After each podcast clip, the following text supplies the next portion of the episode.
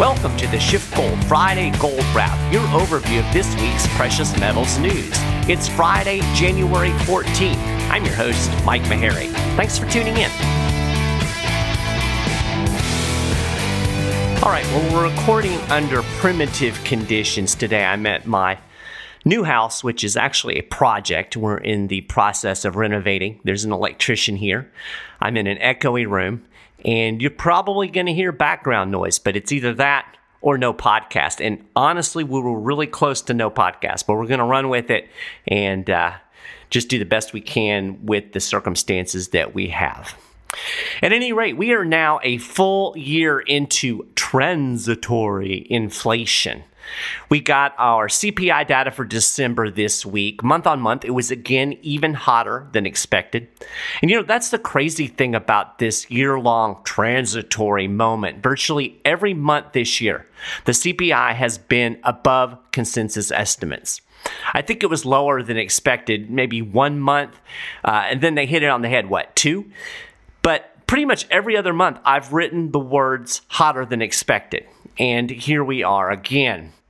At least if you're looking at month on month. The uh, CPI month on month was 0.5% for December. The consensus estimate was 0.4%. Now, the annual CPI increase was 7%. That was right on projection. Uh, also, I should note that that's more than two, right? You remember 2% inflation? We're, you know, that's, that's the target, and we're at seven. Core CPI, this strips out food and energy. It's a favorite of the Fed, as if you don't have to eat or uh, buy any gasoline for your car. Uh, that was up 5.5% year on year. Goods prices were up a staggering 10.7%. That was the biggest one year increase since 1975. And incidentally, that 7% inflation rate is the highest level since 1982. And of course, we're not really at 7%. I've gone over how the government rigs the CPI formula a couple of times on this program. The long and short of it is that it understates inflation. Think about this if the government was still using the formula that it used in 1982, inflation would be higher in 2021 than it was then. In fact, we'd have the highest level of inflation in US history. If you look at shadow stats, they actually keep a record of what the CPI would be using the old formula, it would be just over 15%. Here's an interesting little bit of math for you. Based on the methodology that the government uses to calculate housing prices, that's called owner's equivalent rent. We've talked about it before on the show. Using that, housing prices were up 3.8% in 2021. So that's what's reflected in the CPI. Meanwhile, actual home prices rose about 16.5%. So if you take owner's equivalent rent out of the CPI equation and put in actual home prices in that calculation, 2021 CPI suddenly becomes 10%. Now, some people have recently claimed we shouldn't worry about inflation. They say that wages go up along with prices, so basically it's a wash, no problem. But wages are not going up as fast as prices. Real wages, that's nominal wages minus the increase of the CPI, they were down 2.4% in 2021. That means even with your raise, with your higher wages, you have lost purchasing power. And you've lost even more than the official numbers reveal, of course. If you use the honest inflation measure, real wages are down somewhere in the neighborhood of 10.4 percent. So, the real world you and I live in is even worse than the fantasy world that the Fed hangs out in. Unfortunately, we have to live with the consequences in the real world. I'm not real sure those Fed people have to. We also got producer price data this week, this looked like better news, at least on the surface. The producer price index for final demand only increased 0.2% last month, but year on year, the PPI was still 9.7%. The fact that producers are still dealing with even steeper price increases than consumers indicate there is still some slack that may well get passed on to consumers. So we could continue to see these big CPI numbers moving forward into 2022. And of course, the main reason the PPI dropped was energy costs were a bit lower last month. The drop in the price of oil was particularly helpful, but the dip was likely temporary. Global benchmark Brent crude passed $84 a barrel on Wednesday, and leading analysts are forecasting that oil could get over $100 a barrel in the first quarter of this year. So that's going to be even more uh, inflation pressure. The most interesting thing about the latest round of inflation data was the market reaction. As you know, over the last year, the dollar has gone up and gold has dropped on any news of hot CPI data. I've talked about this ad nauseum on the show. Instead of looking at inflation as a problem, the markets were focused on the Fed solving the problem. No need to hedge for inflation. The Fed's going to fix it. And of course, that's bad for gold. But on Wednesday, the dollar actually got clobbered, and gold held steady and even charted modest gains with the CPI news. We're still over $1,800 an ounce for gold. So maybe the markets are starting starting to figure out that raising rates 1% in the face of 7% inflation, and that's using, again, the government's numbers, it's still pouring gasoline on the inflationary fire. And maybe they are starting to calculate real interest rates into the, into the equation. You know, I've been pounding on this real interest rate theme, and I'm going to continue to do so because the notion that the Fed is going to tighten down and rates are going to go up, and we don't want to own gold because the opportunity cost is too high, this is a myth. That's been the big misperception in the markets over the last year. But, you know, just do the math. Real interest rate uh, today is minus 7% using the government CPI number. The Federal Reserve is only talking about slowly raising rates to 2% over the next two years. If inflation remains constant, real rates would still be negative 5% after two years of hiking. This is not bad news for gold. There is no opportunity cost in minus 5% real rates. The opportunity cost is holding dollars. Peter did a video on real rates that explains the situation in detail this week, and I'm going to link to that in the show notes page if you want to get uh, a little bit more into the weeds on that. Meanwhile, if you really thought the Fed was about to embark on a successful war on inflation, Jerome Powell's Senate testimony this week should have cleared up any confusion. Powell did something pretty amazing. He actually admitted that even when the Fed raises rates and ends quantitative easing, monetary policy will still be, this is the word he used, accommodative. I'm just going to throw out there that you don't fight high inflation with accommodative policy. Now, of course, he has to say this, right? Because I think deep down, everybody knows that the only thing propping up this bubble economy is the Fed's easy money. So, how did Powell rationalize this? Well, the supply chain problems are about to resolve and then inflation will cool. So, we don't really need to tighten the monetary spigot too terribly much. In other words, he's still claiming that inflation is, say it with me, transitory. He's abandoned the term, but he is still hoping to high heaven that inflation is just going to solve itself. So they don't really have to raise rates and, of course, crash the entire economy.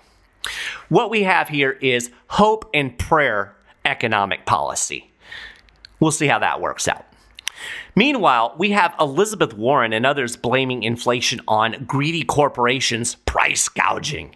Of course, when you remember that producer prices are rising faster than consumer prices, you know this is horse crap.